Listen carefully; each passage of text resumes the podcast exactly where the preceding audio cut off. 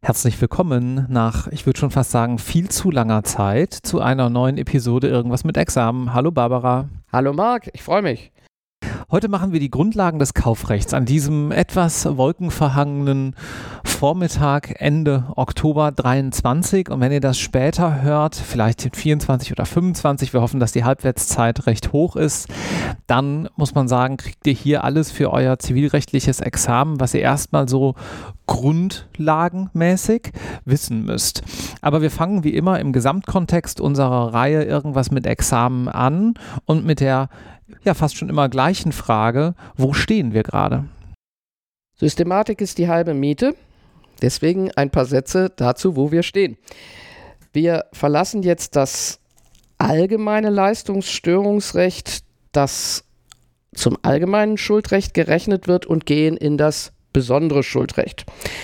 Da wird im achten Abschnitt eine Liste der Vertragstypen aufgeführt, und die einzelnen Schuldverhältnisse gezeigt. So, jetzt unterscheidet man im besonderen Schuldrecht zwischen den vertraglichen Schuldverhältnissen und gesetzlichen Schuldverhältnissen.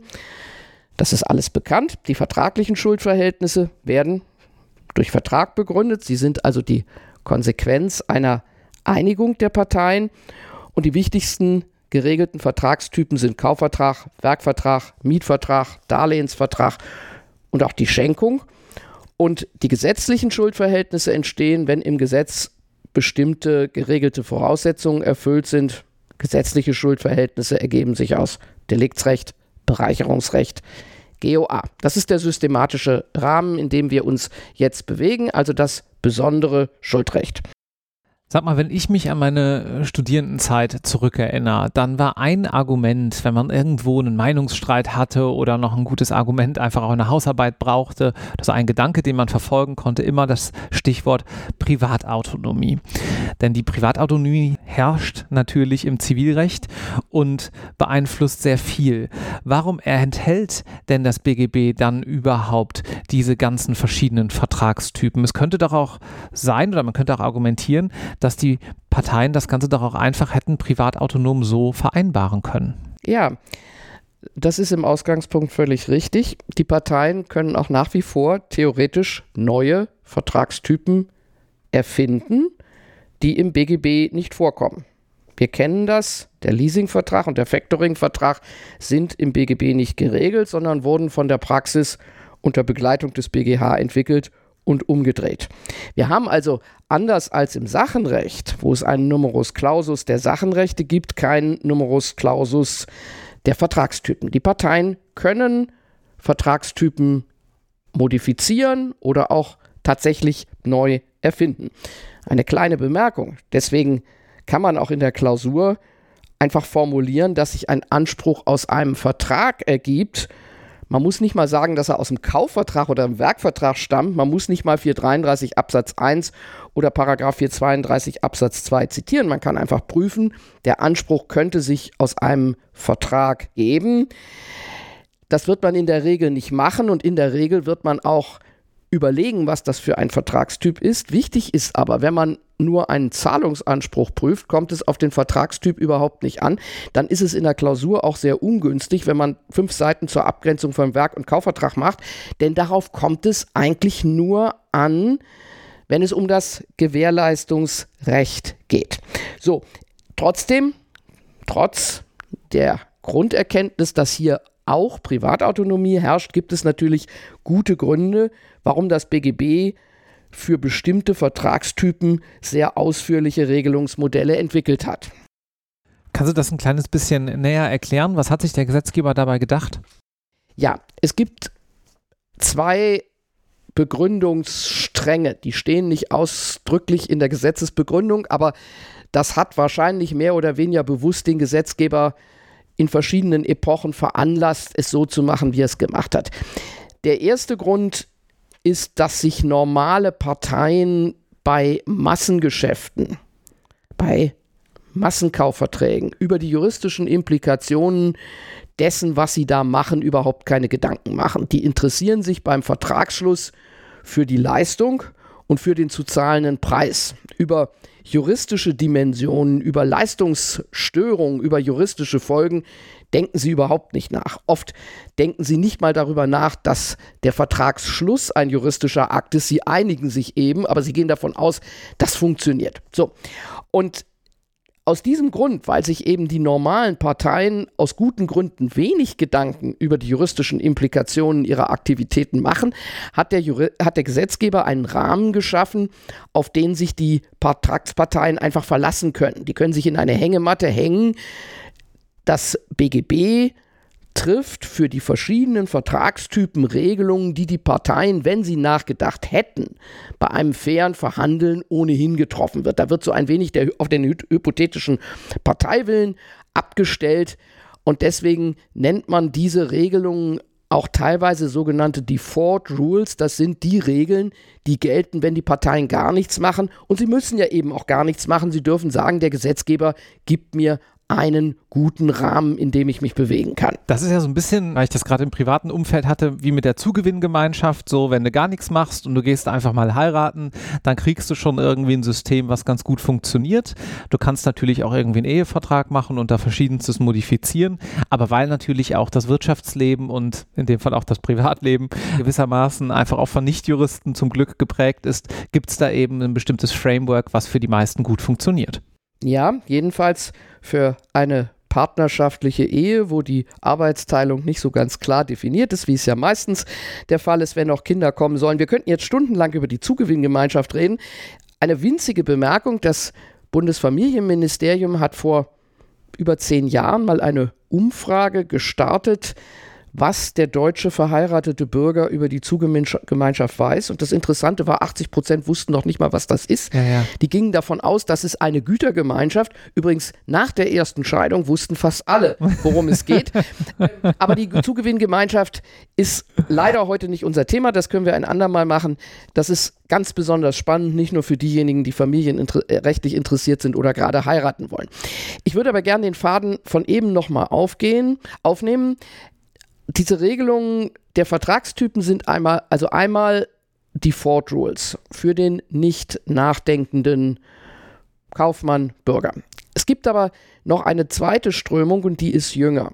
Inzwischen ist es ja so, dass die privatautonomen Spielräume zur Gestaltung von Verträgen viel kleiner sind, als man denkt, je nachdem, um welche Verträge es sich handelt.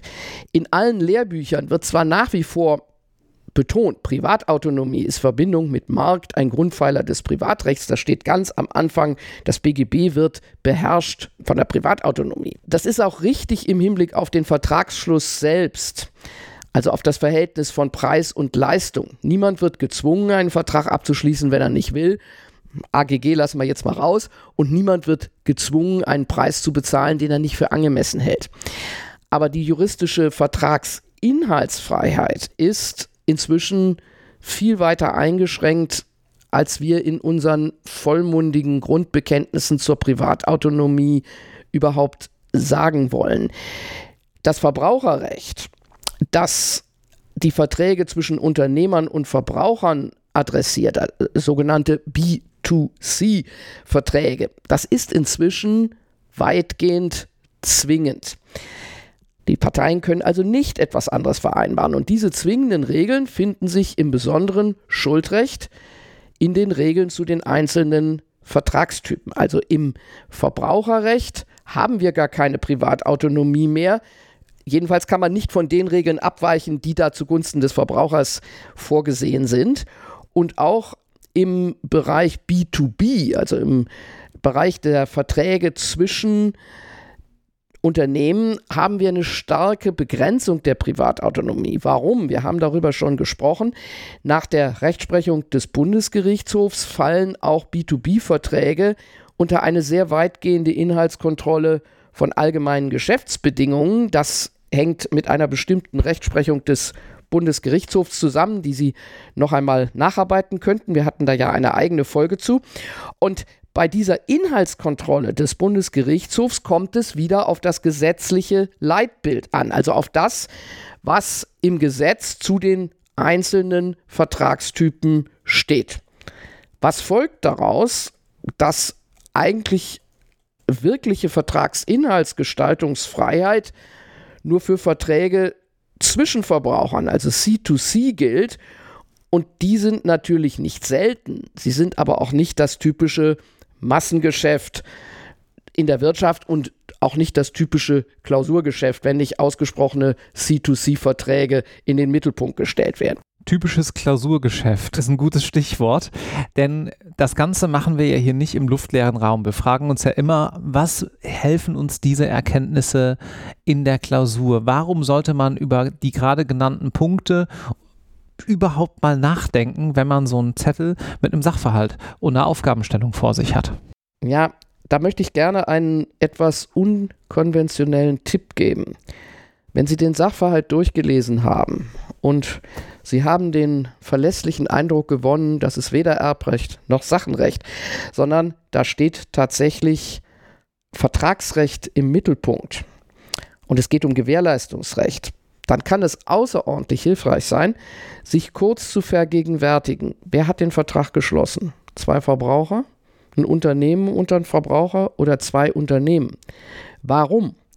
Weil selbst wenn ganz klar ist, dass das ein Kaufvertrag ist, hängt von den Vertragsparteien sehr viel ab.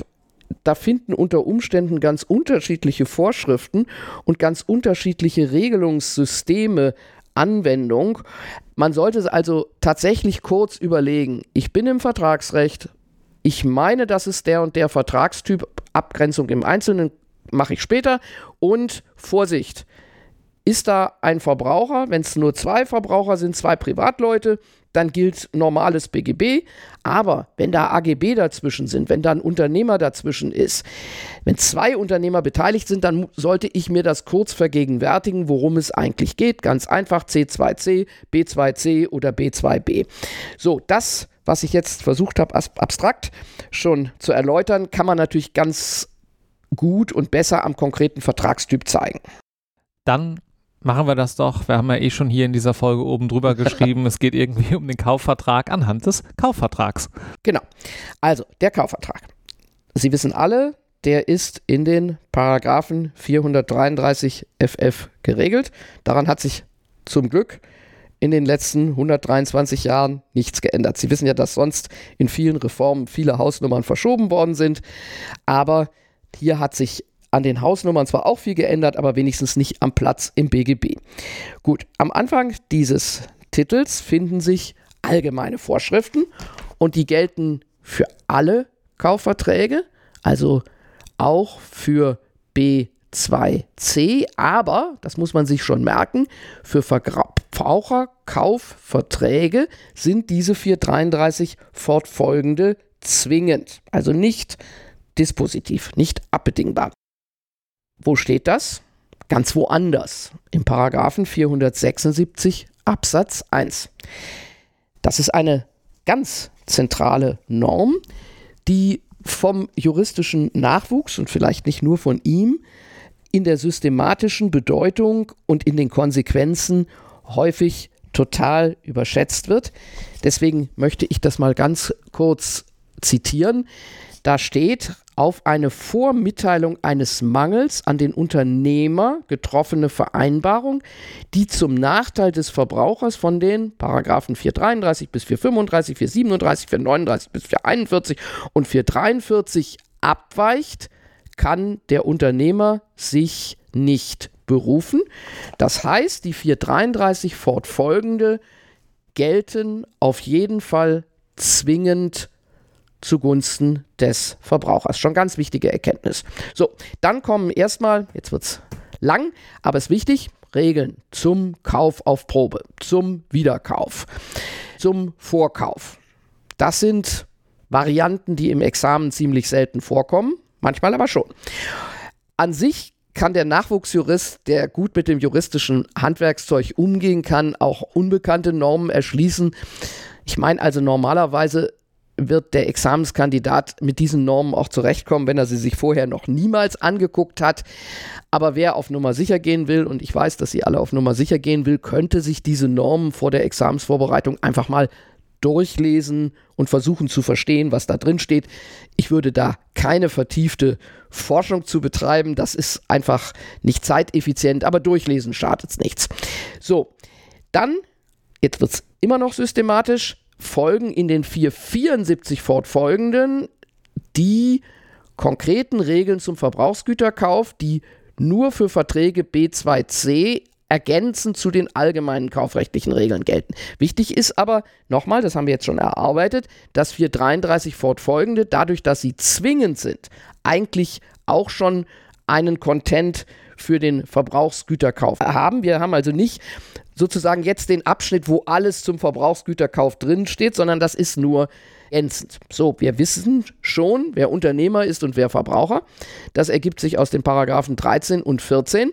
Da aber bitte der Hinweis, die sind als Stellschrauben so wichtig, dass man diese Vorschriften tatsächlich in jeder Hinsicht und vielleicht auch ein wenig in ihrer Differenzierung durch die Rechtsprechung drauf haben muss. Gut. Dann haben wir den, die Paragraphen 475 AFF, zu denen eigentlich jetzt noch die 327 FF gehören. Ich weiß, das ist furchtbar langweilig, aber darin findet sich nun das Gewährleistungsrecht für die Bereitstellung von Daten und Software sowie für den Kauf von smarten Produkten. So, und ganz am Schluss findet sich dann auch noch eine Regelung für den Tausch. Paragraph 480. Auf den Tausch finden die Vorschriften über den Kauf entsprechende Anwendung. Meine Damen und Herren, Klausuren zum Tausch sind selten, kommen aber vor, weil sie sich gut eignen, um ihre Transferfähigkeit zu testen. Es geht also darum, sind sie in der Lage, das, was sie zum Kauf erarbeitet haben, nun auch noch auf eine andere Konstellation zu übertragen. Meine Erfahrung ist, wer das Kaufrecht beherrscht, kommt auch mit dem Tausch zurecht, auch wenn er sich noch nie damit beschäftigt hat. Man sollte aber wissen, was ein Tausch, was ein Tausch eigentlich ist.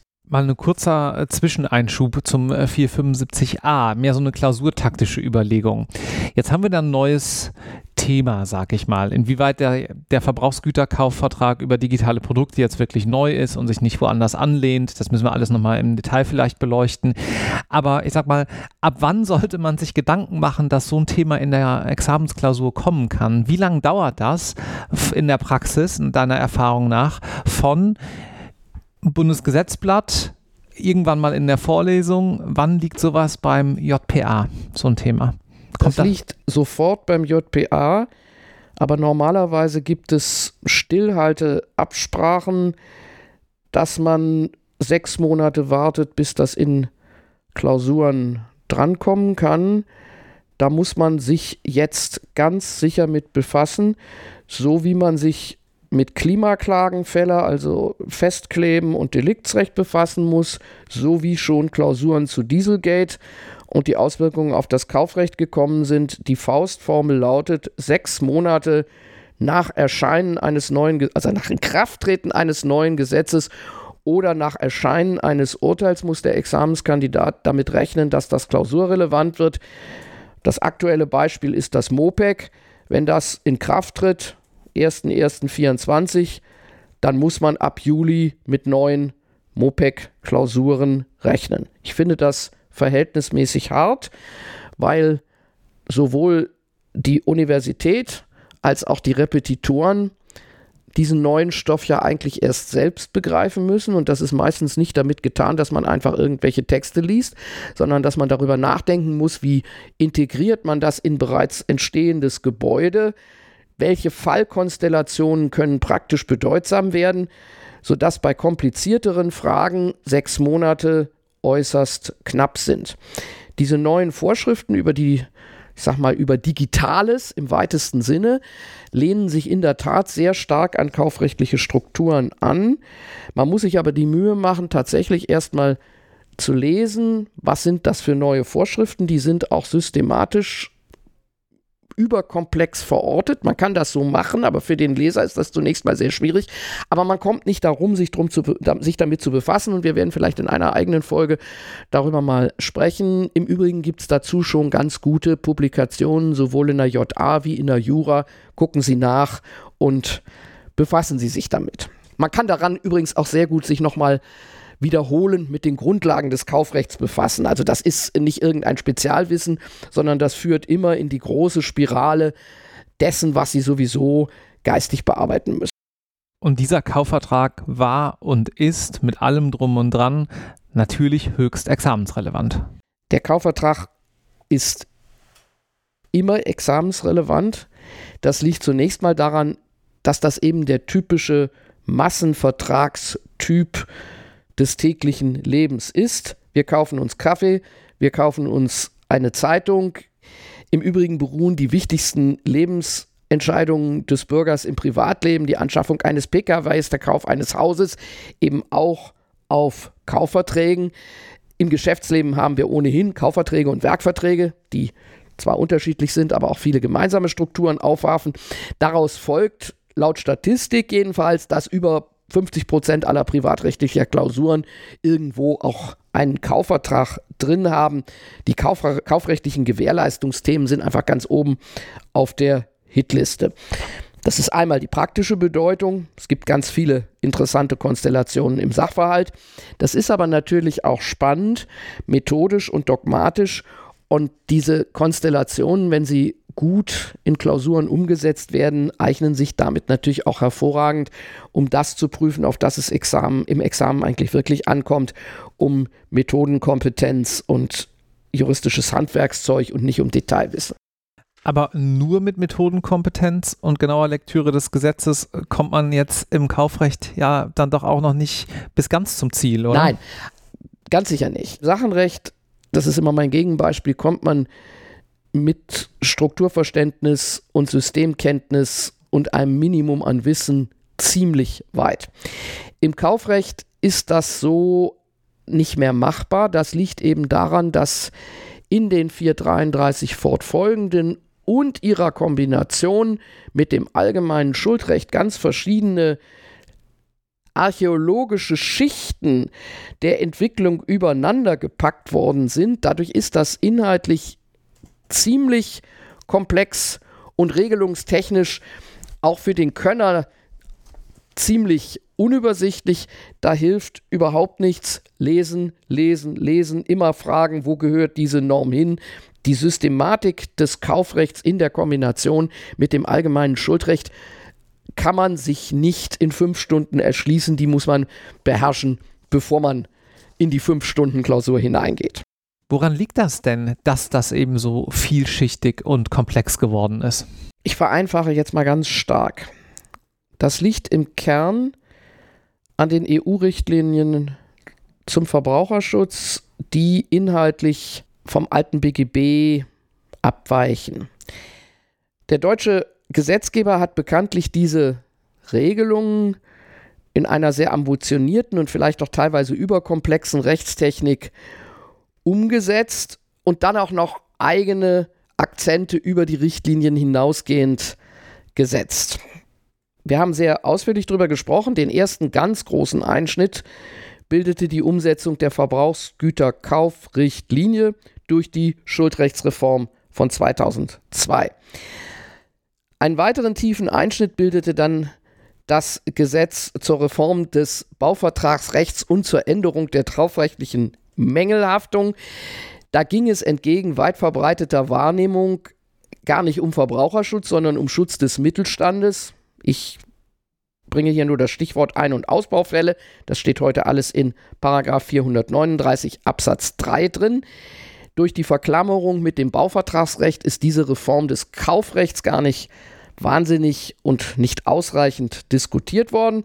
Und jetzt haben wir weitere Veränderungen als Folge der EU, also der Umsetzung der EU-Warenkaufrichtlinie und der digitale Inhalte-Richtlinie. So, die Änderungen sind in den Rechtsfolgen überschaubar. Wenn man das kennt, kann man relativ schnell sagen, was aus den einzelnen Problemen jeweils im Ergebnis herauskommt. Deswegen wird die Praxis sich da auch sehr schnell mit vertraut machen. Aber die Regelungstechnik ist nach meiner Wahrnehmung noch unübersichtlicher geworden und da Examenskandidaten und Kandidatinnen ja genau im Einzelnen nachweisen müssen, wie sie zu einem bestimmten Ergebnis gekommen sind, ist das eine Herausforderung. Ich erlaube mir hier nur eine ganz kleine ironische Bemerkung.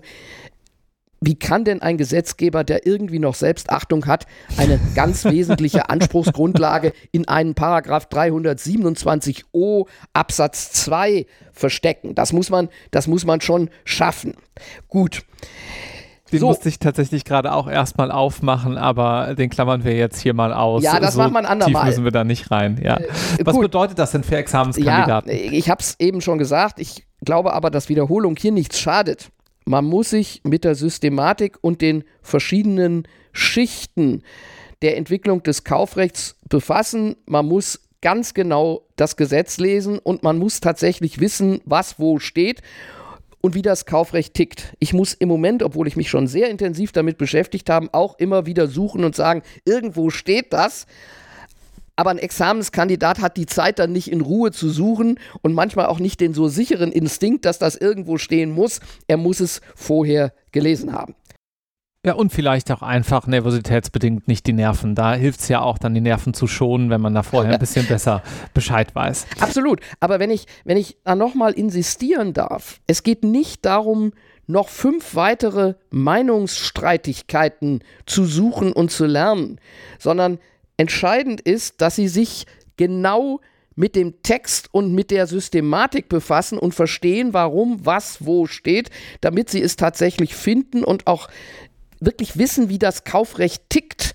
Meinungsstreitigkeiten gibt es gar nicht so wahnsinnig viele und die sind auch meines Erachtens vollkommen ausgelutscht. Also ob es eine Nacherfüllung in Form einer Ersatzlieferung beim Stückkauf gibt, ist ein völlig überschätztes Problem in das man nicht zu viel geistige Energie mehr investieren sollte. Es kommt verhältnismäßig selten vor und es gibt drei Argumente. Das hat man in einer Viertelstunde abgearbeitet.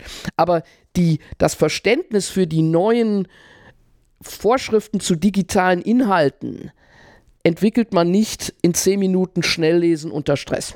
Da muss man die Grundlagen beherrschen. Fangen wir jetzt ganz einfach mit dem 433 an. Falls ihr das jetzt gerade nicht beim Joggen, Kochen oder Putzen hört, ich weiß, viele hören diesen Podcast gerne in diesen Umgebungen. Grundsätzlich ja auch super, gerade bei den anderen Folgen. Dann schlag doch mal gerade das Gesetz auf, weil ich glaube, hier jetzt mitzulesen macht tatsächlich Sinn. Warum ist die Norm denn überhaupt so wichtig? Mal eine ganz triviale Frage. Paragraph 433 definiert die vertragstypischen Pflichten beim Kaufvertrag. Durch den Kaufvertrag wird der Verkäufer einer Sache verpflichtet, dem Käufer die Sache zu übergeben und das Eigentum an der Sache zu verschaffen. Paragraph 433 Absatz 1. Der Käufer ist verpflichtet, dem Verkäufer den vereinbarten Kaufpreis zu zahlen und die gekaufte Sache abzunehmen. Paragraph 433 Absatz 2.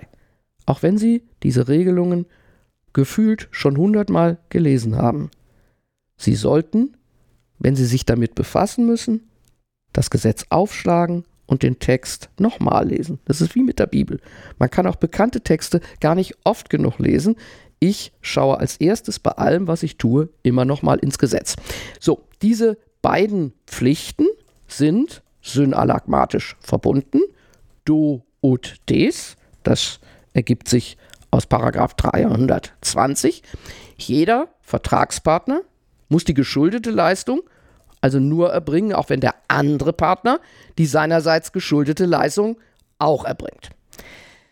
In dieser Verpflichtung des Verkäufers, das Eigentum an der Sache zu verschaffen, kann man etwas ganz Wichtiges wahrnehmen. Da ist nämlich eine Andeutung des Trennungs- und Abstraktionsprinzips, was ja nicht ausdrücklich irgendwo geregelt ist.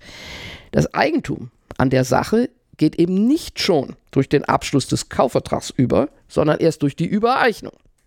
Die setzt, wie Sie wissen, in der Regel eine dingliche Einigung und Übergabe voraus. Das steht in Paragraph 929. Noch eine wichtige Erkenntnis, die man aus Paragraph 433 ablesen kann. Soll der Käufer schon den Besitz erhalten, aber nicht das Eigentum, weil er den Kaufpreis noch gar nicht voll erbringen kann, er will also die Sache schon haben, aber nicht zahlen, dann kann ein Eigentumsvorbehalt vereinbart werden, weil ja der Kaufvertrag an der dinglichen Rechtslage für sich genommen noch gar nichts ändert. Dann wird der Kaufvertrag unbedingt abgeschlossen. Kleine Bemerkung mit der Technik von Bedingung und Befristung sollten Sie sich ganz gut auskennen. Der Kaufvertrag wird also unbedingt abgeschlossen, der ist sofort wirksam. Die Sache wird auch schon übergeben, aber die dingliche Übereignung erfolgt zur Absicherung der Ansprüche des Verkäufers unter der aufschiebenden Bedingung der vollständigen Zahlung des Kaufpreises. Was folgt daraus? Der Käufer wird erst Eigentümer, wenn er die Gegenleistung vollständig erbracht hat. Eine Teilregelung findet sich in Paragraph 449. Warum erörtern wir das schon, schon jetzt bei 433. Der Eigentumsvorbehalt, ein einfacher, erweiterter, verlängerter Eigentumsvorbehalt in AGB in Kombination mit kaufmännischen Bestätigungsschreiben, in Kombination mit Sittenwidrigkeit, also ein Eigentumsvorbehalt in all seinen Spielarten, gehört statistisch zu den Themen, die in Klausuren am allermeisten vorkommen. Und das ist nicht nur Sachenrecht, sondern immer eine Verknüpfung von Gewährleistung, Kaufrecht und sachenrechtlichen Themen, außerdem noch mit dem allgemeinen Teil. Nach meiner Wahrnehmung kommt der Eigentumsvorbehalt im Jahr sechsmal in irgendeiner Examensklausur in irgendeiner Kombination. Was folgt daraus? Da sollten Sie tatsächlich Gehirn hinein investieren. Dies Funktionieren des Eigentumsvorbehalts in seiner Grundkonstellation und in anderen ist etwas, was Sie ganz gut beherrschen müssen und wo es sich lohnt, richtig viel Zeit mit zu verbringen. Auch hier gibt es keine Meinungsstreitigkeiten. Man muss nur wissen, wie es funktioniert. Wie lauten die Grundsätze? Die Grundsätze. Tja, der einfachste Grundsatz ist ja schon der. Man muss zunächst einmal wissen, der Vertrag ist unbedingt, wird unbedingt geschlossen, die Übereignung wird aufschiebend bedingt geschlossen, die Übergabe erfolgt bereits und alles andere ergibt sich dann aus dem Gesetz. Das ist aber nicht so trivial. Ich merke das im Hörsaal immer wieder. Ich erkläre den Eigentumsvorbehalt im Sommer und im Winter und es ist immer wieder schön in der nächsten Konstellation. Braucht man doch wieder eine gewisse Zeit, um es zu konstruieren. Gut, jetzt hat der 433 Absatz 1 aber auch noch einen zweiten Satz. Der Verkäufer hat dem Käufer die Sache frei von Sach- und Rechtsmängeln zu verschaffen. Was ja. bedeutet das? Ein zentraler Satz mit ganz hoher systematischer Bedeutung und ein Schlüssel zum Verständnis des Kaufrechts. Den gab es vor der Schuldrechtsreform nicht. Dieser Satz ist heute die absolut zentrale Stellschraube der Verbindung von Kaufrecht ins allgemeine Schuldrecht. Ich hatte Ihnen schon in der Folge zur Schuldrechtsreform erklärt, dass die Leistungsstörung, Unmöglichkeit und Verzug früher im allgemeinen Schuldrecht geregelt werden, waren und ganz streng getrennt von der kaufrechtlichen und werkvertraglichen Gewährleistung. Die war vollständig im besonderen Schuldrecht angesiedelt, also in den 433 fortfolgenden. Deswegen haben wir auch heute noch Vorlesungen allgemeines Schuldrecht und besonderes Schuldrecht und wir haben heute immer noch Lehrbücher zum allgemeinen Schuldrecht und zum besonderen Schuldrecht. So, früher war es so, die kaufrechtliche Gewährleistung war ganz einfach. Da gab es Wandlung und da gab es Rücktritt. Man konnte sein Geld zurückverlangen, das hieß Wandl Wandlung und dann gab es die Minderung und dann gab es Schadensersatz in Form der positiven Forderungsverletzung, aber keinen Schadensersatz statt der Leistung für die bloße Mangelhaftigkeit der Sache. Jetzt haben wir schon erarbeitet, dass das neue Schuldrecht die Gewährleistung in das allgemeine Schuldrecht integriert hat. Sie erinnern sich vielleicht an das Grundmodell. Kern und Aufhänger ist die Pflichtverletzung. Die Pflichtverletzung berechtigt zum Rücktritt. 323 fortfolgende. Pflichtverletzung und Verschulden begründen Schadensersatzansprüche. Paragraphen 280 fortfolgende und dann jeweils noch mit zusätzlichen Voraussetzungen. Dieser neue Paragraph 433 Absatz 1 Satz 2, dass nämlich der Käufer die Sache frei von Sach- und Rechtsmängeln zu verschaffen hat, integriert nun über den Paragraph 437 das gesamte kaufrechtliche Gewährleistungsrecht in das allgemeine Schuldrecht. Die mangelhafte Leistung ist Pflichtverletzung. Die mangelhafte Leistung, das steht im, im Paragraphen 433 Absatz 1 Satz 2 jetzt so drin, die mangelhafte Leistung löst eine Pflicht zur Nacherfüllung aus und das Allerwichtigste, die mangelhafte Leistung ist eine Pflichtverletzung im Sinne von Paragraph 280 Absatz 1. und kann also bereits für sich genommen Schadensersatzansprüche auslösen. Noch eine Bemerkung. Wichtig ist, auch die Nichterfüllung der Nacherfüllung, die geschuldet ist, kann eine eigenständige ist eine eigenständige Pflichtverletzung und kann wieder Schadensersatzansprüche begründen. Also 437 zusammen mit 434 Absatz 1 Satz 2 verknüpfen das Kaufrecht mit dem allgemeinen Schuldrecht und Sie werden ganz selten einmal eine Klausur haben, in der Sie nicht im Kaufrecht mit den Gewährleistungsproblemen beginnen und dann doch in 323 fortfolgende oder in den Paragraphen 280 fortfolgende landen. Wir verlinken euch natürlich die Folgen zum allgemeinen Schuldrecht auch nochmal in den Show Notes. Zurück zu dieser Folge. Damit hängt dann ja logischerweise alles davon ab, ob ein Mangel vorliegt. Beschäftigen wir uns doch mal ein kleines bisschen mit dem Mangelbegriff. Ja, was ist ein Mangel? Der Sachmangel ist geregelt in Paragraph 434. Die Vorschrift ist lang, viel, viel länger als der alte 459 und sie ist nicht unkompliziert formuliert, um es mal noch freundlich auszudrücken. Das hängt damit zusammen, dass der deutsche Gesetzgeber aus verständlichen Gründen sich bei seinen Formulierungen immer eng an die Vorgaben der EU-Richtlinien anlehnen will, um sich nicht an irgendeiner Stelle den Vorwurf zuzuziehen, er hätte es dann doch nicht richtig so umgesetzt, wie er es hätte umsetzen müssen. Wir haben also eine ziemlich lange Vorschrift, mit der Sie bei der Fallbearbeitung präzise, aber gleichzeitig pragmatisch umgehen müssen. Du hast gerade schon so ein bisschen den 459 von früher ins Spiel gebracht. Ich bringe mal noch was anderes, altes, eine alte Formel sozusagen hier in dem Podcast ein, nämlich, dass ein Mangel vorliegt bei Abweichung der Ist-Beschaffenheit von der Soll-Beschaffenheit. Ist es nicht so einfach?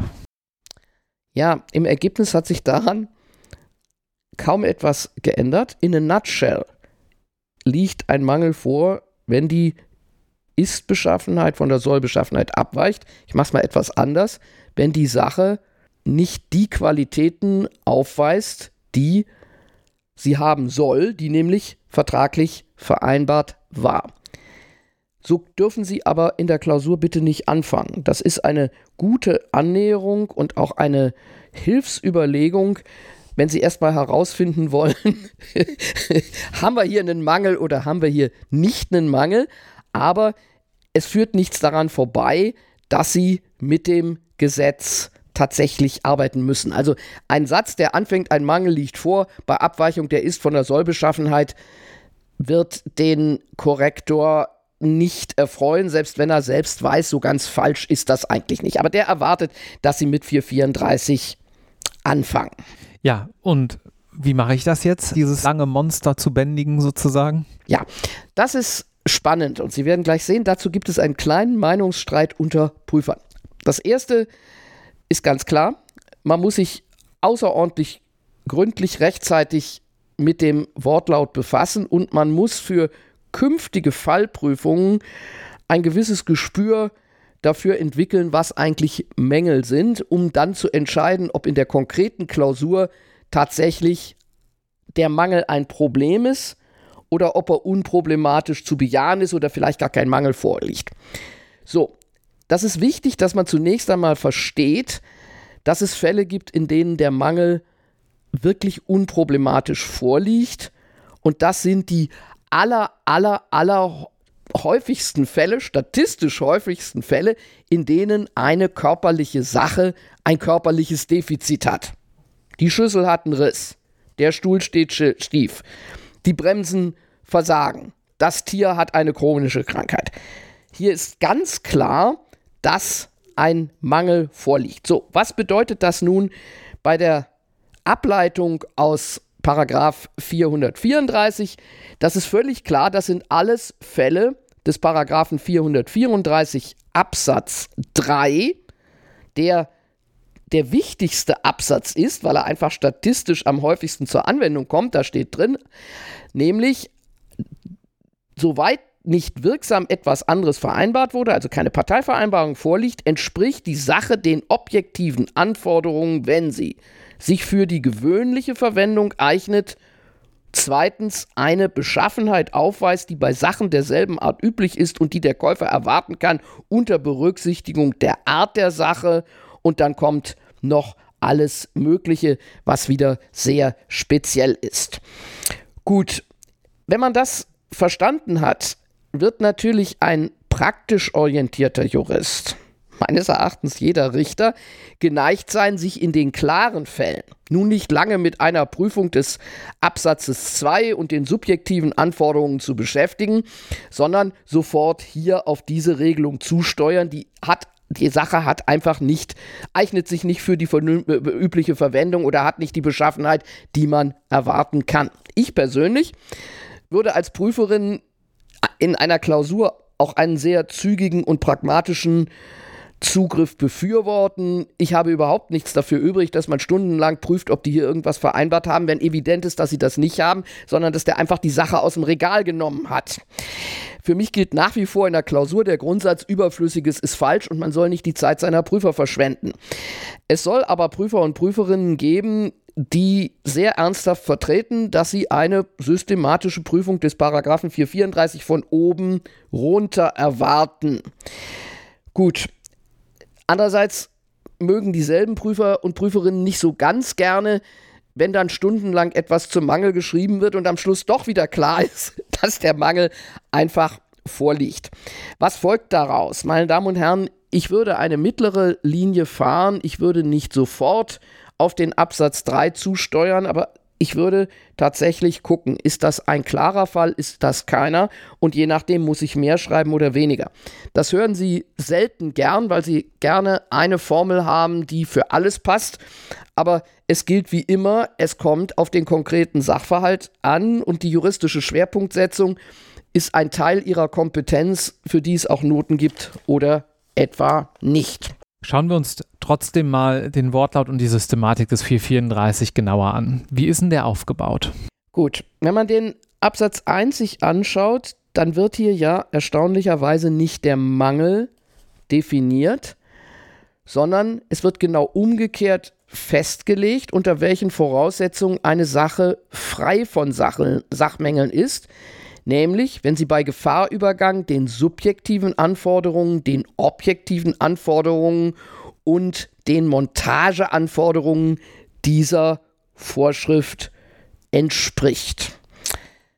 Angesichts dieses Wortlauts fragen mich nun immer wieder ganz viele meiner Hörer, müssen denn diese Voraussetzungen jetzt kumulativ vorliegen? Das ist so. Das ist vom Wortlaut her auch nach, äh, naheliegend, ist aber in der Fragestellung nicht sehr zielführend, weil es eben dann dazu führt, dass man sehr genau alles im Einzelnen abprüft. In der Sache ist es eigentlich umgedreht. Es ist so, dass die Sache weder die subjektiven Anforderungen verfehlen darf, noch den objektiven Anforderungen widersprechen darf. Also im Grunde sucht man ja nicht, dass die Sache in Ordnung ist, sondern man sucht den Mangel. Und dann geht es plötzlich ganz einfach. Dann reicht es eben, dass die Sache nicht den üblichen Anforderungen entspricht. Dann braucht man sich eigentlich mit den Vereinbarungen gar nicht mehr. Die entspricht übrigens, das ist immer der, der Irrtum bei den Leuten. Wenn eine Sache nicht sich zur gewöhnlichen Verwendung eignet, dann entspricht sie natürlich nicht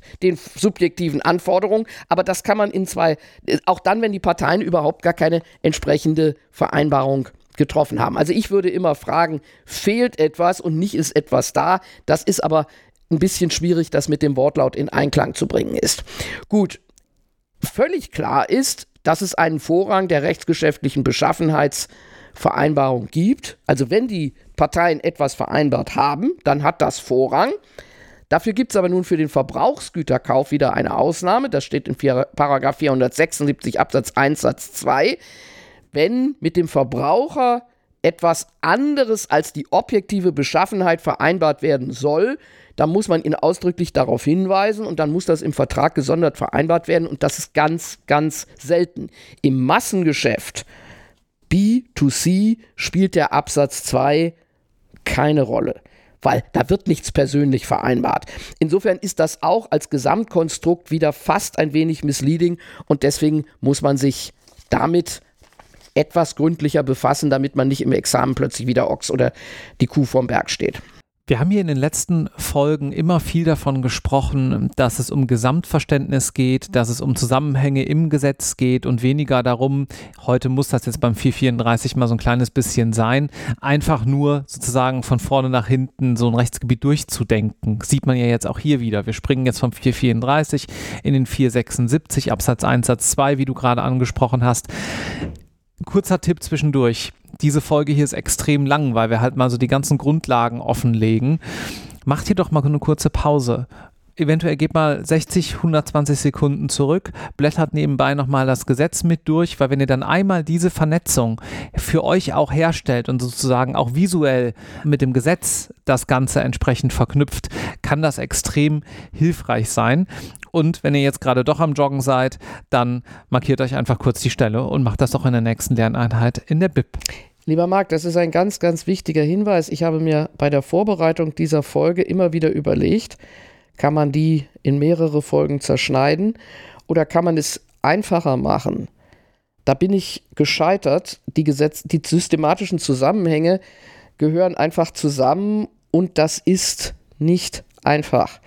Ich bin in der Vorlesung immer froh, wenn ich dann etwas erschöpft im, bei den gesetzlichen Schuldverhältnissen angekommen bin, weil dann kommen eben wieder Themen, die sich sehr viel leichter erschließen. Aber Kaufrecht ist Kaufrecht und alles hängt mit allem zusammen. Deswegen müssen wir Sie ein bisschen fordern und Sie können ja Pause machen. Übrigens, nur mit Hören wird es hier auch nicht gehen. Sie werden lesen müssen. Wenn ihr jetzt den Beschaffenheitsbegriff vor euch habt, dann reichern wir das zumindest durch was Spannendes, was ihr hören könnt, an, nämlich mit deinen Ausführungen dazu, was denn jetzt eigentlich Beschaffenheit bedeutet. Beschaffenheit taucht, das haben Sie jetzt schon gesehen, immer wieder auf, an ganz verschiedenen Stellen. Das heißt, es handelt sich tatsächlich um einen ganz zentralen Begriff. Und die erste Erkenntnis ist, dass Beschaffenheit etwas anderes, jedenfalls mehr ist als bloße Eigenschaften einer Sache. Sonst würde man ja von Eigenschaften reden. Gut, ich bringe jetzt die Definition der Rechtsprechung. Danach gehören zunächst zur Beschaffenheit die Faktoren, die, die, die der Sache unmittelbar anhaften. Das ist unproblematisch. Da könnte man wahrscheinlich auch das Wort Eigenschaften brauchen.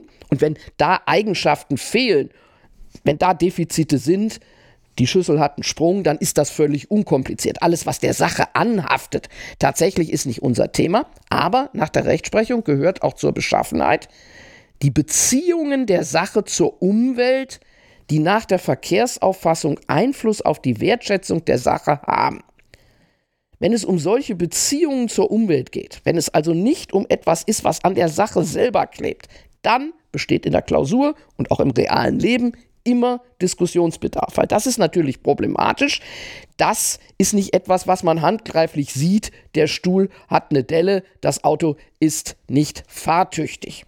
So, ich bringe mal Beispiele, um uns an dieses Thema Beziehung der Sache zur Umwelt etwas klarer zu machen. Gehört es zur Beschaffenheit eines verkauften Grundstückes, dass da ein schöner Blick ist und ist es eine Beschaffenheit, dass das Nachbargrundstück nicht bebaubar ist. Das hat ja mit der Qualität des eigenen Grundstückes nach nichts zu tun, sondern damit, was auf dem anderen Grundstück passiert. Trotzdem ist es so, dass man heute die Lage des Grundstücks in einem bestimmten Umfeld auch schon zur Beschaffenheit zählen kann. Es kommt immer auf den Einzelfall an. So gehört zur Eigenschaft eines Gemäldes auch der Autor, der Maler. Das Gemälde ist hübsch, da ist ein Baum drauf und da sind ein blauer Himmel und Sterne, aber ist das wichtig, dass Van Gogh diesen Himmel gemalt hat? Oder sagt man, das ist ein Bild? Da merkt man, dass das drumherum, die Urheberschaft, die Stellung in der Umwelt auch schon zur Beschaffenheit gehört. Das ist übrigens ist auch eine wesentliche Eigenschaft. Da sind wir dann wieder bei 119 Absatz 2. Gut, jetzt kommt ein total neues Thema, nämlich Nachhaltigkeit. Und da wird diese Frage nach der Beschaffenheit, die vom BGH bisher auch schon ziemlich kreativ behandelt wird, völlig neue Probleme aufwerfen. Frage zum Beispiel, gehört es zu der Beschaffenheit einer Schrankwand, die Sie gerade gekauft haben, dass sie aus illegal geschlagenem Tro Tropenholz gezimmert ist. Kann ich sagen, die Schrankwand ist mangelhaft, die steht, ist alles in Ordnung. Aber es stellt sich raus, da wurden illegal geschlagene Hölzer verwendet, ist jetzt die Schrankwand mangelhaft, weil sie eine Beschaffenheit hat, die ich nicht erwarten musste als Verbraucher. Es ist nicht nur eine Frage der subjektiven Anforderungen, auch der objektiven. Ist da plötzlich die Beschaffenheit so zu verstehen, dass sie sich auf den Produktionsvorgang in der Kette vorher erstreckt. Ich behaupte, dass das nach wie vor bisher von der Rechtsprechung so nicht gesehen wird, aber die Rechtsprechung hat schon ganz, ganz viele Prä Präzedenzfälle entschieden, wo jedenfalls Beschaffung schon ganz schön weit weg ist vom körperlichen Gegenstand. Ich nehme mal noch ein anderes Beispiel. Gehört es zur Beschaffenheit eines Alpaka-Pullovers, dass die Wolle unter Beachtung des Tierwohls gewonnen wurde oder eben auch nicht? Ist der Pullover mangelhaft, wenn die Wolle von einem unglücklichen Alpaka stammt? Wir sehen also, dass das große Thema Nachhaltigkeit im Gewährleistungsrecht zu äußerst interessanten neuen Diskussionen führen wird. Und da diese Diskussionen im wissenschaftlichen Schriftschum schon sehr vehement geführt werden und es dazu auch schon viele Aufsätze gibt, noch keine Entscheidung, aber viele Aufsätze, müssen Sie damit rechnen, dass Sie mit solchen Themen im Gewährleistungsrecht konfrontiert werden und sich dann Gedanken machen, was ist Beschaffenheit? Und da kommen Sie am besten halt zurecht, wenn Sie mit der BGH-Definition anfangen und sagen, die Faktoren, die der Sache unmittelbar anhaften, die sind relativ unproblematisch. Aber alles drumherum, da wird man tragfähige Wertungen finden müssen und das wird außerordentlich spannend. Kurz nochmal zurück zum 434. Was muss ich denn dazu sonst unbedingt noch wissen? Ja, da sind noch einige Ergänzungen, die man einmal verstanden haben muss. Es war bisher schon so, dass es einen Mangel begründet, wenn zu wenig geleistet wurde. Das war früher mal streitig. Das steht in Paragraph 434 Absatz 3 Satz 2. Also wenn statt 100 Kilo Kartoffeln 99 kommen, dann ist das nicht eine teilweise Nichterfüllung, sondern das ist ein Mangel. Die berühmt-berüchtigten Montagethemen werden in Absatz 4 adressiert. Ich kann mir aber nicht vorstellen, dass da noch viel Musik drin sind. Wichtig zu erwähnen ist nochmal, dass nach 434 Absatz 5 es einem Sachmangel gleichsteht, wenn der Verkäufer eine andere als die vertraglich geschuldete Leistung Sache liefert. Das war eine ganz klare gesetzgeberische Entscheidung, dass das sogenannte Aliud tatsächlich wie ein Sachmangel behandelt wird. Das ist kontrainduktiv, meine Damen und Herren. Wenn statt des Dackels ein Schnauzer geliefert wird, ist nach dieser Vorschrift der Schnauzer ein mangelhafter Dackel. Darüber hat man sich schon in der Schuldrechtsreform lustig gemacht, aber das Ergebnis ist natürlich von, dem, von der Konzeption des Mangelbegriffs her richtig. Mangelhaft ist eben alles, was abweicht von den vertraglichen Vereinbarungen in negativer Hinsicht. Und ein Schnauzer ist eben kein Dackel. Infolgedessen entspricht die Ist-Beschaffenheit nicht der Soll-Beschaffenheit. Damit kommen wir dann ja mehr oder weniger zwangsläufig auch in diesen Fällen zu den Rechtsfolgen, nämlich dem 437. Welche Rechte hat denn der Käufer bei Vorliegen eines Mangels da genau? Der Paragraph 437 gibt einen sehr guten Überblick. Die einzelnen Rechte des Verkäufers ergeben sich aber teilweise aus dem allgemeinen Leistungsstörungsrecht, teilweise aus dem speziellen Kaufrecht. Wenn man nun die Auflistung in Paragraph 437 anschaut, dann trifft man zunächst auf die Ziffer 1 und danach kann der Käufer zunächst einmal Nacherfüllung verlangen. Das ist geregelt im Einzelnen in Paragraph 439 und dieses Recht auf Nacherfüllung geht auf die Verbrauchsgüterkaufrichtlinie zurück und wurde erstmals in der Schuldrechtsreform neu eingeführt. Der Paragraph 439 ist das für, für das Examen eine der wichtigsten und schwierigsten Normen des Kaufrechts, mit der man sich sehr genau befassen muss. Das ist aber ein Sonderthema mit ganz speziellen Sonderproblemen, etwa der schon erwähnten und ganz überschätzten Frage, ob es auch einen Nacherfüllungsanspruch in Form von Nachlieferung beim Stückkauf gibt. Das machen wir ein andermal. Kann denn ein Käufer, der kein Interesse an der Nacherfüllung hat, einfach zurücktreten? Ja, eben nicht. Vor der Schuldrechtsreform konnte er das, aber nach der Umsetzung der Verbrauchsgüterkaufrichtlinie, und das ist jetzt Deutsch, hat der Käufer nicht nur ein Recht auf Nacherfüllung, sondern er muss auch dem Verkäufer grundsätzlich Gelegenheit zur Nacherfüllung geben, bevor er zurücktreten oder Schadensersatz statt der Leistung verlangen kann. Das ergibt sich aber nicht unmittelbar aus Paragraph 437. Da steht ja nicht, er kann Nacherfüllung verlangen und wenn das nicht läuft, kann er die anderen Rechte geltend machen, sondern das ergibt sich erst aus dem Zusammenspiel mit 323. Der öffnet ja nun den Rücktritt wegen nicht vertragsgemäßer und damit mangelhafter Leistung erst dann, wenn der Gläubiger dem Schuldner erfolglos eine angemessene Frist zur Nacherfüllung bestimmt hat. Und diese Voraussetzung des Rücktritts wird häufig als Recht des Verkäufers zur zweiten Andienung bezeichnet. Das kennen Sie. Das Recht des Verkäufers zur zweiten Andienung und die daraus folgende Notwendigkeit einer Fristsetzung durch den Käufer entfällt aber, wenn die Nacherfüllung unmöglich ist, weil es einfach nicht geht. Das Ding ist nicht reparierbar und kann auch nicht durch einen mangelfreien Gegenstand ersetzt werden, dann ist die Fristsetzung entbehrlich, weil sie überflüssig ist. So, jetzt muss man wieder systematisch verstanden haben, in diesen Fällen der unmöglichen Nacherfüllung kommt, das war einfach die systematische Entscheidung der Schuldrechtsreform, Unmöglichkeitsrecht zur Anwendung. Das heißt, sie haben die kaufrechtliche Gewährleistung, die aber über das Unmöglichkeitsrecht läuft. Man könnte hier wieder noch ein bisschen ironisch sein und sagen, dass die Schuldrechtsreform eigentlich die Unmöglichkeit abschaffen wollte, durch diese Systematik aber der Unmöglichkeit überhaupt erstmals praktische Bedeutung verliehen kann.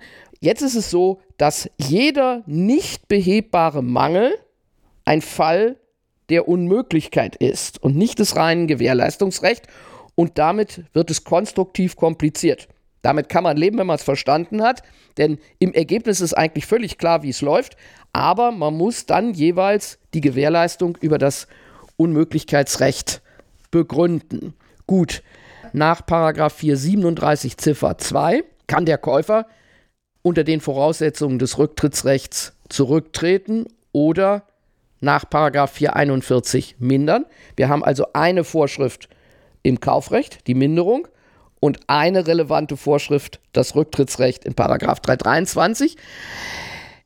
Die Minderung hat aber dieselben Voraussetzungen wie der Paragraphen Paragraph 323. Der Schadensersatz ist ausschließlich im allgemeinen Schuldrecht geregelt. Das sagt Paragraph 437 Ziffer 3. Warum macht denn dieser Schadensersatzanspruch bei Mangelhaftigkeit der Kaufsache vielen Examenskandidatinnen so große Schwierigkeiten? Das liegt letztlich an der Grundentscheidung des Gesetzgebers der Schuldrechtsreform, das Gewährleistungsrecht in das allgemeine Schuldrecht zu integrieren. Der Schadensersatz bei Mangelhaftigkeit der Sache richtet sich ausschließlich nach Paragraph 280. Wir hatten schon ganz ausführlich darüber gesprochen. Dieser Paragraph 280 ist der zentrale Baustein, die Ankernorm des Leistungsstörungsrechts, aufbauend auf diesem Grundtatbestand der Pflichtverletzung. Pflichtverletzung plus Verschulden führt zum Schadensersatz. Dieser Paragraph 280 soll im Schuldrecht nach dem Willen des Gesetzgebers die eigentlich einzige vertragliche Anspruchsgrundlage sein. Wir wissen aber schon, für die anfängliche Unmöglichkeit gibt es noch den Paragraph 311 klein a Absatz 2. Sie erinnern sich, den hat man schon behandelt. Die anfängliche Unmöglichkeit war bis zur Schuldrechtsreform praktisch ganz, ganz selten. Aber dadurch, dass wir nun in Form der Nichterfüllbarkeit der Nacherfüllung ganz häufig Unmöglichkeit im Gewährleistungsrecht haben, hat der Paragraph 311 klein a Absatz 2 auch einen ziemlich großen Anwendungsbereich. Ich versuche das nochmal etwas plastischer zu machen. Alle nicht behebbaren Mängel fallen unter das Unmöglichkeitsrecht. Mängel werden aber in aller Regel schon bei Vertragsschluss vorliegen. Der normale Mangel stellt sich nicht irgendwo zwischen Vertragsschluss und Abwicklung ein, sodass die Mängel so gut wie alle anfängliche Mängel sind. Und wenn die Behebung des Mangels unmöglich ist, dann stecken wir im Unmöglichkeitsrecht und damit im Paragraph 311 klein a Absatz 2. Im Ergebnis weiß man ganz genau, was aus den Fällen rauskommt. Aber für den Nachwuchs ist es wichtig, dass er sich mit der Systematik befasst. Das sind zwar altes, alles alte Kamellen und Geschichte, aber wenn man die Geschichte nicht verstanden hat, hakt man immer wieder. Also, nur behebbare Mängel richten sich nach 280. Unbehebbare Mängel, die bereits bei Vertragsschluss vorliegen, Vorlagen richten sich eben nach 311 klein a Absatz 2. So, das ist die eine Klippe, mit der man arbeiten muss, über die man hinwegkommen muss. Außerdem ist der Paragraph 280 für sich genommen auch nochmal herausfordernd. Wir haben schon herausgearbeitet, der Paragraph 280 Absatz 1 betrifft nur den sogenannten einfachen Schadensersatz, der auch Schadensersatz neben der Leistung genannt wird. Warum neben der Leistung? Weil es Schäden sind, die die Erfüllungsmöglichkeit des Verkäufers völlig unberührt lassen. Der kann auch nacherfüllen, aber trotzdem muss ein Schaden ersetzt werden. Durch diese Regelung sollte die alte höchstrichterliche Rechtsprechung zur positiven Vertragsverletzung kodifiziert werden. Im Inhalt hat sich da der Form, an der Stelle auch nichts geändert. Ersatzfähig waren und sind Schäden, die durch die Mangelhaftigkeit der Sache verursacht wurden. Die wurden oft Mangelfolgeschäden genannt. Und das sind in aller Regel Schäden an anderen absoluten Rechtsgütern der gekauften Sache und außerdem sind und waren ersatzfähig Schäden, die durch sonstige Pflichtverletzungen hervorgerufen wurden. Das ist alles Paragraph 280 Absatz 1 Schadensersatz neben der Leistung oder einfacher Schadensersatz. Kannst du das bitte noch mal ein bisschen plastischer machen und äh, den Zuhörenden ein Beispiel geben? Ja, das ist auch nötig. Das ist wirklich schwierig. Nehmen wir ein banales Beispiel, einen Schulfall. Der Käufer hat eine gekaufte Waschmaschine gekauft, eine gebrauchte Waschmaschine gekauft, die Wasser verliert. Und er hat diese Waschmaschine in seiner Wohnung in der Küche aufgestellt. Und weil er das nicht sofort merkt, fließt das Wasser über den Boden und da stehen Bücher und die werden beschädigt. Nehmen wir mal an, auch alte Kochbücher, um es plastisch zu machen. In diesem Fall kann die Waschmaschine ohne weiteres repariert werden. Nacherfüllung ist also möglich. Die Komplikation haben wir nicht. Die Bücher sind aber beschädigt. Der Käufer möchte Schadensersatz und diesen Schadensersatz bekommt er über Paragraph 280 Absatz 1, denn die Waschmaschine wird ja noch repariert, die wird in Ordnung gebracht, Nacherfüllung ist möglich, der Schaden ist aber trotz der Nacherfüllung entstanden, es ist also ein Schadensersatz neben der Leistung und deswegen bekommt er diesen Schadensersatz aus Paragraph 280 Absatz 1. Wenn euch das jetzt ein kleines bisschen bekannt vorkommt, dann super. Dann hat das Ganze hier sozusagen was gebracht. Das haben wir ja schon mal im anderen Gewand zur Abgrenzung Schadensersatz statt der Leistung und Schadensersatz neben der Leistung so ein kleines bisschen gemacht. Jetzt aber nochmal aus dieser Richtung des Kaufrechts kommend, dennoch die Folgefrage, worum es jetzt wieder in Abgrenzung, Wiederholung schadet an der Stelle sicherlich hier auch nicht, bei Schadensersatz statt der Leistung geht. Auch diese Frage lässt sich am besten unter Rückgriff auf ein Beispiel beantworten. Wir haben wieder eine gebrauchte Waschmaschine, die Wasser verliert. Der Käufer der Waschmaschine fordert den Verkäufer auf, die Maschine innerhalb von 14 Tagen zu reparieren. Das wäre auch möglich. Er setzt ihm eine Frist und der könnte das tun. Der V macht es aber einfach nicht. Nach 14 Tagen kauft sich der Käufer nun eine vergleichbare, ebenfalls gebrauchte Waschmaschine und zu Erklärungszwecken gehen wir jetzt mal davon aus, die kostet am Markt 50 Euro mehr. Er hat also höhere Kosten, um sich ein vergleichbares Gut zu beschaffen. Jetzt geht es um Schadensersatz statt der Leistung. Er kriegt sein Geld zurück, das ist völlig klar, Aber er will noch 50 Euro haben. Zusätzlich, weil er insofern höhere Aufwendungen hat, als er ursprünglich für die gekaufte Maschine hätte bezahlen müssen. So, und die kriegt er tatsächlich, weil es sich um Schadensersatz statt der Leistung handelt, nach 280 Absatz 3. Der Schadensersatz soll hier funktional die Leistung ersetzen, die der Käufer nicht mehr haben will und die er wegen Ablauf des, der Frist auch nicht mehr annehmen muss. Vom Ergebnis ist das heute alles völlig klar. Versucht man nun aber klausurmäßig den Begriff des Schadensersatzes statt der Leistung zu definieren, dann kommt man in gewisse Schwierigkeiten. Das hatten wir schon bei der Folge zu 280 im Allgemeinen. Die bereits verwendete Formel Schadensersatz statt der Leistung ist der Schadensersatz, der funktional die Leistung ersetzen soll, ist eigentlich pragmatisch und passt immer. Im Schrifttum wird aber etwas feiner und intellektueller formuliert. Danach soll es sich um Schadensersatz statt der Leistung handeln, wenn eine hypothetisch gedachte Nacherfüllung im letztmöglichen Zeitpunkt den Schaden verhindert hätte.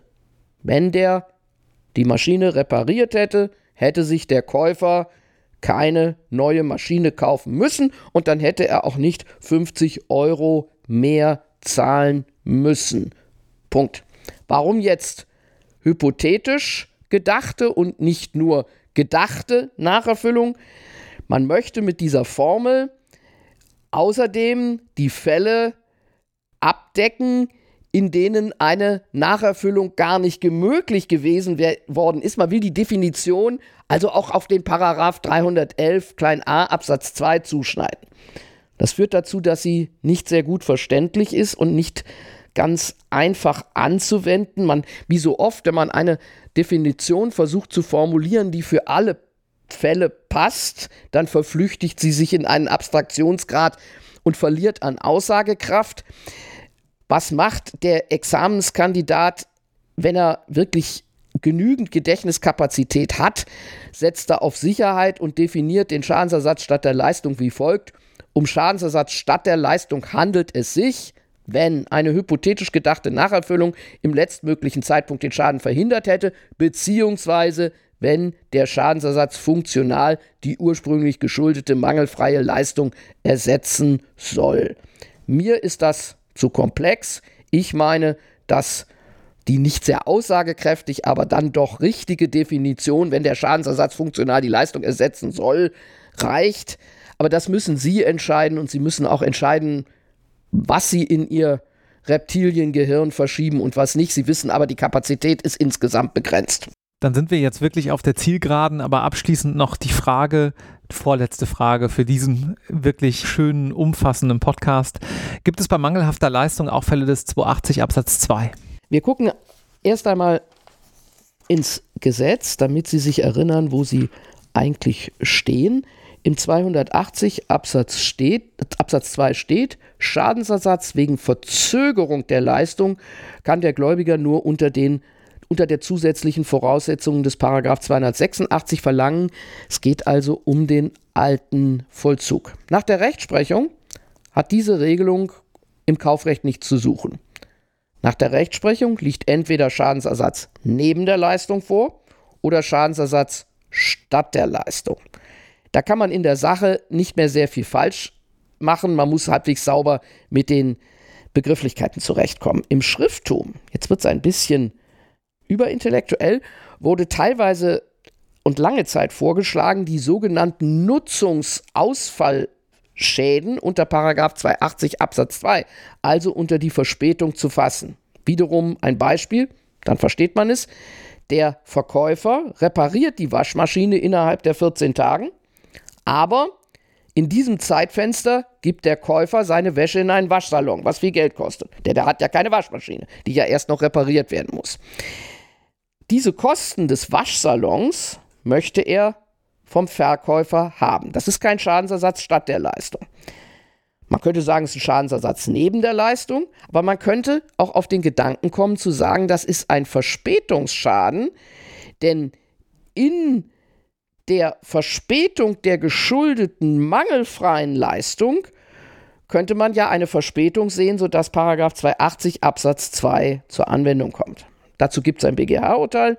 Der BGH hat das abgelehnt. Der hat mit guten, wenn auch nicht ganz einfachen Gründen gesagt, das sind alles Schadensersatzfragen neben der Leistung, sodass Sie heute ohne große Probleme einfach sagen können, es ist Absatz 1 und es ist, oder es ist Absatz 3. Da kann man eigentlich nichts verkehrt machen. Und ich bin auch der Meinung, dass dieses alte Problem nicht mehr unbedingt erarbeitet werden muss. Die BGH-Entscheidung ist über zehn Jahre alt. Das Thema hat sich erledigt. Gut. Hast du zum Abschluss dieses Einstiegs in das Kaufrecht, den Mangelbegriff und die entsprechenden Rechtsfolgen noch ein paar Tipps für unsere Zuhörenden? Mein erster Tipp wäre, beschäftigen Sie sich insbesondere hier nicht zu früh mit Details, Detailproblemen und mit Diskussionen über Meinungsstreitigkeiten. Machen Sie sich mit Systematik und Grundlagen vertraut, lesen Sie im Gesetz und vergessen Sie nicht, wichtigster Tipp, dass der Gesetzgeber den nicht behebbaren Mangel als Unmöglichkeit behandelt. Das ist wichtig. Vielen herzlichen Dank, Barbara. Ja, das war schön. Vielen Dank. Und wenn euch diese Folge gefallen hat, dann schaut mal auf irgendwasmitrecht.de vorbei. Da findet ihr alle irgendwas mit Examensfolgen mit Barbara Dauner-Lieb, ebenso wie schon die ein, zwei verlinkten Folgen hier in den Show Notes. Außerdem findet ihr dort alle anderen Folgen. Mittlerweile sind es dann bald 200 von irgendwas mit Recht. Die geben euch eine ganze Menge Motivation, Vorbilder und Inspiration für eure wissenschaftliche Mitarbeit irgendwo, für eure Referendariatsstation oder auch den Berufseinstieg. Einstieg. Und wenn euch das auch nicht reicht, dann könnt ihr da auch den IMR Newsletter abonnieren. Da kriegt ihr Hintergründe zu Podcast-Folgen und verpasst auch auf diesem Weg auf keinen Fall, wenn es irgendwas Neues gibt. Danke und bis zum nächsten Mal. Tschüss.